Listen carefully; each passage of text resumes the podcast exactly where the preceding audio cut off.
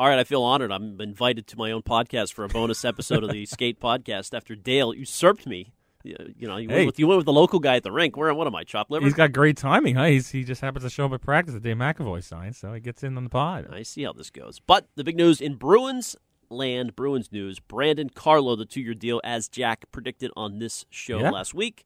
Within the week, he was going to be on and uh, signed in camp at signed. You were over at the Brandon Carlo press conference to announce it. First uh, reaction to the two-year deal for Carlo.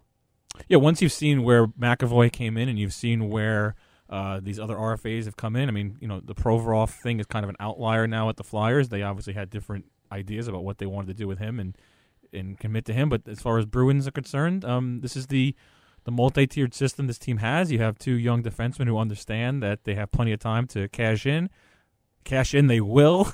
it's going to happen uh, two or three years from now, whether it's Carlo or McAvoy. These bills come due. The Bruins will have to pay, but um, clearly the culture here, and it's not unique to Boston. I hope I hate to tell break it to you, but obviously Sidney Crosby's been making eight point seven million for how many how many years? So there are teams that have these cultures that understand there's a tier system, a star system, and uh, the Bruins have identified the right players to buy into that. And uh, Why don't you rip Toronto right now? Just get it out of the way. well, the Toronto thing's a joke. I mean, it's unbelievable to think. And you know what? I've had some people, some actual sensible people.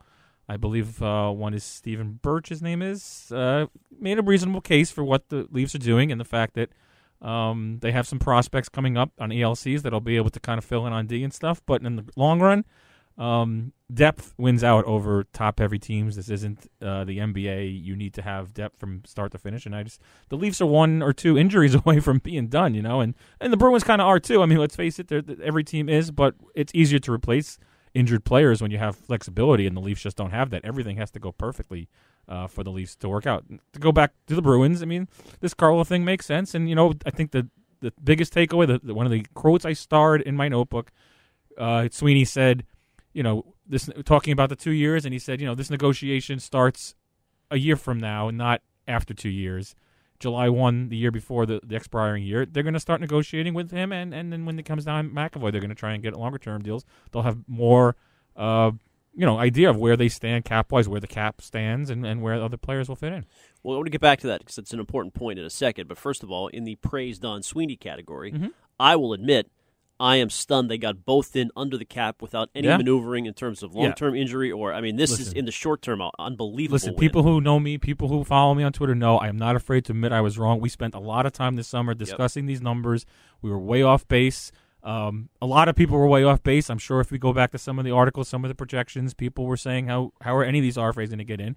But it's not just the Bruins in a vacuum here. We've seen Werenski, we've seen uh, Konecny, um, Boeser. This is let's face it. I'm not accusing anyone of collusion, but people talk. People have the same agents. People know what's going on, what other guys are asking for.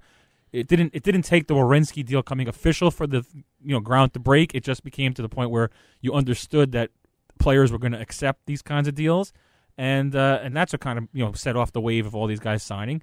And the fact is that Sweeney did a great job. So did some of these other GMs to get these guys done. It's it's a market correction and we thought that you know we saw so many of these second year uh, second contracts.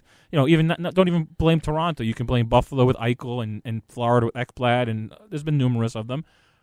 This uh this has been a market correction. These guys are all getting second contracts that uh leave them some RFA time that they'll have to negotiate, but with big qualifying offers, which is what uh, Craig Button talked about on our on our show with uh, talking about um, Timo Meier. That was kind of set the trend for the big qualifying offer at the end. And so uh, this is what I mean. I don't. I haven't seen yet what the Carlo second year is to see what his QO is, but um, this is the way it's going to work now. This is the new. It's funny how things. You think all these agents and lawyers and team people are so genius, but I did we even hear much about the big QO at the end? As far as the, we always thought about extending long term and having the AAV spread. Now we're talking about a, a very little money at the beginning and then a big back end within the the range of the CBA to make these guys qualifying offers. It's like these things just come in somebody's head and everybody follows the trend. Well, slow down there a second Yeah. now. Explain what you mean by this because Carlo, Right. according to Joe McDonald of Okay. the Athletic, 2.2 million this year, Yeah. 3.5 next right. year. So there you go. Is that what you're saying? That's Yeah. the quote unquote qualifying That's, offer. that means he'll make the minimum of that. That's that's where his starting point is. That's now, where the starting an point, RFA and then they'll year after. renegotiate. Exactly. And so with Charlie McAvoy, it's seven point three Yeah. in that last year, and that goes back to the column I wrote about ownership.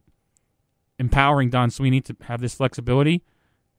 We know the Jacobs can afford it. I know everyone's going to talk about their billion. We know every business has a budget per season, and so the Bruins are willing to pay Charlie McAvoy seven point three million one year, knowing that's also going to trickle into a minimum that he's going to get paid the year after that, whether he signs the qualifying offer or they sign an extension. That's where it starts. So th- these are these are the things that you need to have, uh, you know, your ownership behind you to do these things, and you have to have the uh, the creativity that Sweeney has shown to get these things done. No, it, I mean it's mostly universal praise for Sweeney and, and the ability to get this done, and I would agree. And especially Yeah. uh, you and I and Pete talked about the window uh, of this team is two years, right? So Yep. they have ensured for two years that they keep their two young defensemen here with the core, right? with the core. Beyond that, it's a bit of a question mark. Now, and and haven't given up any future to get rid of the Backes deal that we thought they were going to have to cut off. And now sending Backes to Providence kind of looks like it might be a move to make because you save a million.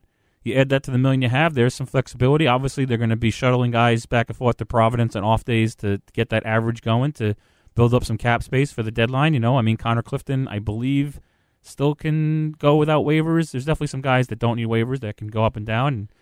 And um, they'll be in a position to have some flexibility for the trade deadline. the the only critique of this, I think, has come from our old friend DJ Bean of the of the Yep. McAvoy contract. Right. Now, uh, do you agree with DJ? I mean, basically, I- um, he's saying this Yeah. is going to cost them. You know, it could It's, cost gonna, them. it's it could going cost to cost them. them. Yes, I said that the bills come due, but it's going to cost them in a different environment, in a different, you know, a different world where, sure, you know, Torey Krug's going to be making probably as much, if not more, than what Krejci's making now, so that's going to cancel each other out. The back thing's going to come off the books.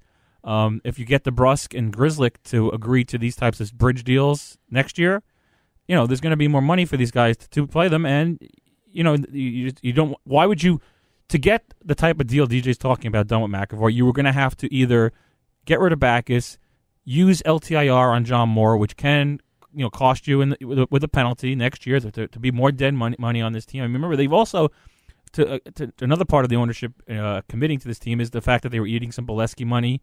They you know the, the buyouts they've had of Seidenberg, and so th- these are things that you have to you know factor in. So you were able to go shorter term with him now, not sacrifice any future because it wasn't going to be just a first for Backes too. Can we can we, we agreed on that, right? If it was a first, First for and a player, Marleau, yeah. it was going to be a first and more for to get rid of two years of Backes. Right. Plus Marleau at this point, they, they were able to buy him out. There's no there's no buyout uh, savings on Backes, and he wants to play. So you weren't getting out from under that at all if you traded him. So teams that wasn't an appealing trade for a team. So yeah, I mean it's going to cost them in the long run. That, but this is the way it works. But will it cost them McAvoy? Are they willing to pay No. him? Let's say let's say he escalates his Yeah. game.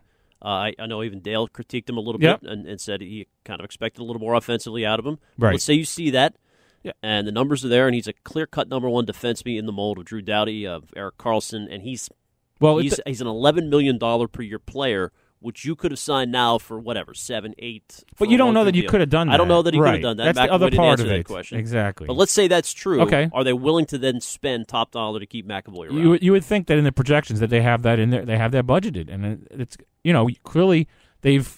How many years did they commit to Zdeno Chara at seven million, which at the time was a huge percentage of the cap of the cap?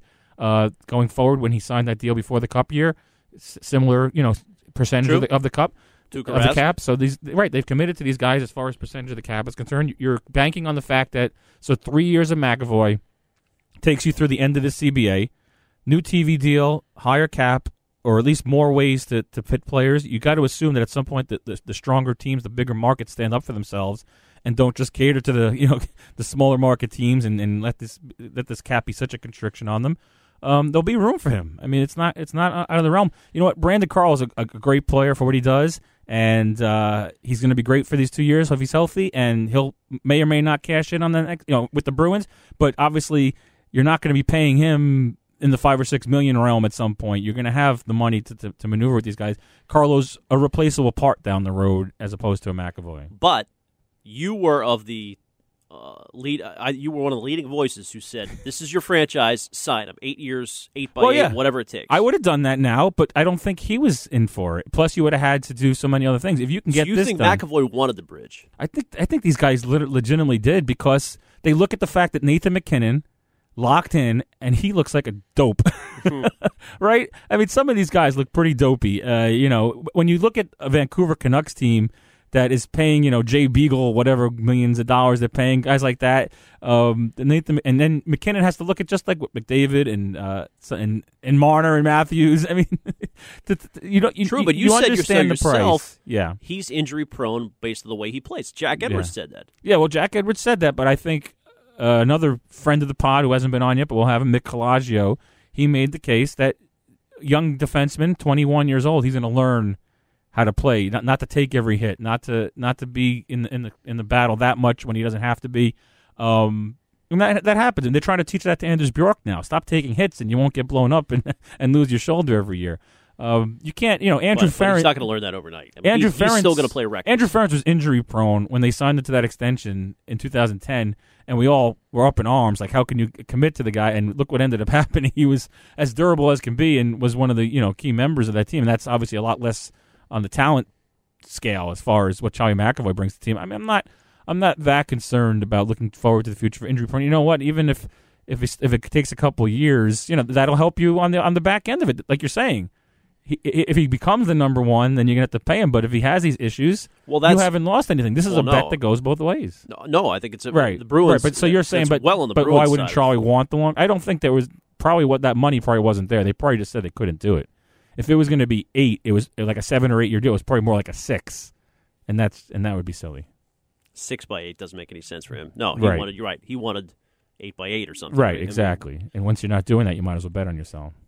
But but it's a risk. And, and then you get into is McAvoy upset by that? Does he hold it against them down the road? He said all the right things on uh, Monday. Yeah, I mean, you're always going to have the you're always going to have the the specter of uh, the kid grew up a New York Rangers fan. yeah. you're always going to have that hanging over you. But we hear that a lot with people, and sometimes uh, they stay, and sometimes they go, and Well, sometimes well, you but I just want to examine all sides of it because Yeah. in three years, if they have lost now, Dougie Hamilton, you know, it, Right. it, it, and McAvoy Right. leaves, the, this talent's head is are going to collectively explode. Well, remember he's not UFA after the three. Remember, So so, they still a- have they still have leverage on him, and at the very worst would go to arbitration with him. yeah. So it's at least a four year deal when you look at it that way, and you could go two year um, arbitration award. Could, you could bring it to five that would take up the UFA.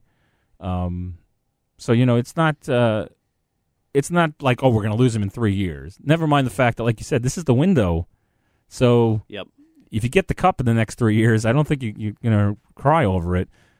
Not to mention you haven't sacrificed the draft picks yet, so you Yeah. still can draft properly to find the McAvoy type guys in, in the late in the first round if you're as good as you think you're going do to you be. do you think Carlo got uh, uh, taken behind the woodshed here? Like, if you're his agent, are you like, what the hell did we just? He sign? did a little bit, only, but you know what? It's really hard to gauge the value of these guys. I mean, if if Werenski and McAvoy and Provorov are what they are, and they're what they're being paid now, uh, Carlo's not that much more than where he came in the two point eight five. Um, let's face it. There's there there, there are He was promises. great for him in the playoffs. There I are mean, promises here. We haven't seen from made. Provorov. right? Like you, you compare him and Pro. yeah, exactly. Brandon Carlo was awesome, start to finish. Year right, two, we but always not, but not, not year offensive. one, but there's no in offense. There's no Right. offense there. So that's what, and, okay. and he even accepted that t- today, talking about that. Said I understood what they were saying about my offensive game. Um, and there were large stretches of ye- last year and the year before where he looked terrible. Now, part of that's his youth and his and, and not having much of a you know apprenticeship in Providence.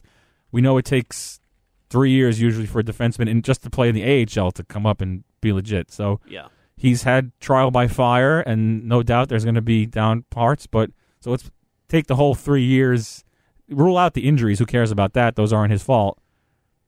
There were ups and downs. This isn't. Uh, okay, but you know. like just in the Cup final, Yeah. he was every bit as good as Colton Parayko, Right. Who was getting praised and, and rightly so. Was a shutdown defenseman. It's- it's How a much offense did well, you see from Colton Parayko? Some. I mean, he's got a good shot. what but- it is is it, it's it's it's, it's the market correction. They, they these guys just became up RFAs at the wrong time. There was no cap space for these teams to get these guys done at the mum, at the numbers that we were talking about all summer. Fine, but if you're Brandon Carlo and his agent, you're uh, you're you're, you're, you're signing Well- today with the look on McAvoy's face. Well, like, clearly uh, they're not that upset because Brandon Carlos, the Bruins player rep, and he was, uh, you know, he's in there helping them extend this CBA, which to me doesn't work in the players' favor. And, and I understand why they didn't opt out, but I would hope that in this negotiation for an extension or t- amendments to what's going on, they do something about this. The fact that Yeah. the cap doesn't go up as much, but they're they're thinking the other way. They're talking about less escrow and, and less cap space for these teams. So if that's what they're doing, they're you know they're making their own beds. So that's you know Well, in it. there's nothing to bitch about today. Then we had four years of labor peace. Carlos signed it for an crazy. unbelievable number. Granted, it's a bridge deal, but as you say, like you know, that's the core. Uh, Hey, he- he's mean- happy. He's like praising the city of Boston. Happy He to be praised the media. He said he loves Did us. Wow. He said, "I love you guys." And it's like, oh, okay. What's there to complain about? Wow, makes It- me makes me want to find Jesus. Maybe, He's ma- and maybe on the main episode we can talk about this. Is this bad news for Torey Krug? But maybe not. No, it's not. I mean, he's already on record. He already ruined his nego. I wonder what Lewis Right. Gross was thinking when Torey Krug's telling ESPN that I'll take less to stay in Boston. Thanks a lot, there, Torey. I mean, you know, I don't. I mean, w- listen. Call Jeremy Jacobs. Tell him to quit signing the team off to his sons. I mean, just take the team back He for was- another two years. was- Everything's going well.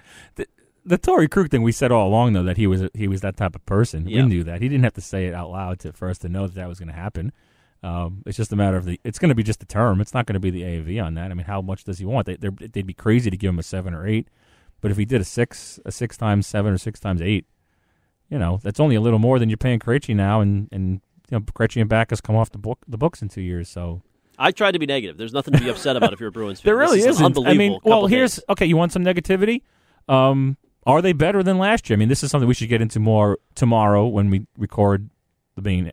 There's That's stifling competition on the blue line. It's There- something. There's no room. well, There's no, no room it's, some- for it's something to ponder. Are they a better team because they still don't have the second line right wing? We're still banking on Karson Kuhlman's, you know, thirty goal Don't year. his name like that. He's I like Karson Um, Kuhlman. You know, uh, do they have the depth if they have an injury? Is Connor Clifton going to be able to step in? Is Vaakanainen ready? I mean, it, everything looks positive this time of year. You know, you can watch one game against the Devils B squad with Jack Hughes and then get so excited about Oskar Steen taking over the. But there, All right, we'll keep those some thoughts for the holes. main. There's some podcast. holes. We have a special player we're going to uh, talk to tomorrow. yep, player, to player. TBA, player interview tomorrow, and uh, our recording, and we'll go full in depth then on and that'll first drop. reactions. That'll drop on. Thursday. Drop on Thursday. This is the bonus skate pod. Ken Laird back in his rightful place alongside Matt Kalman. See you Thursday.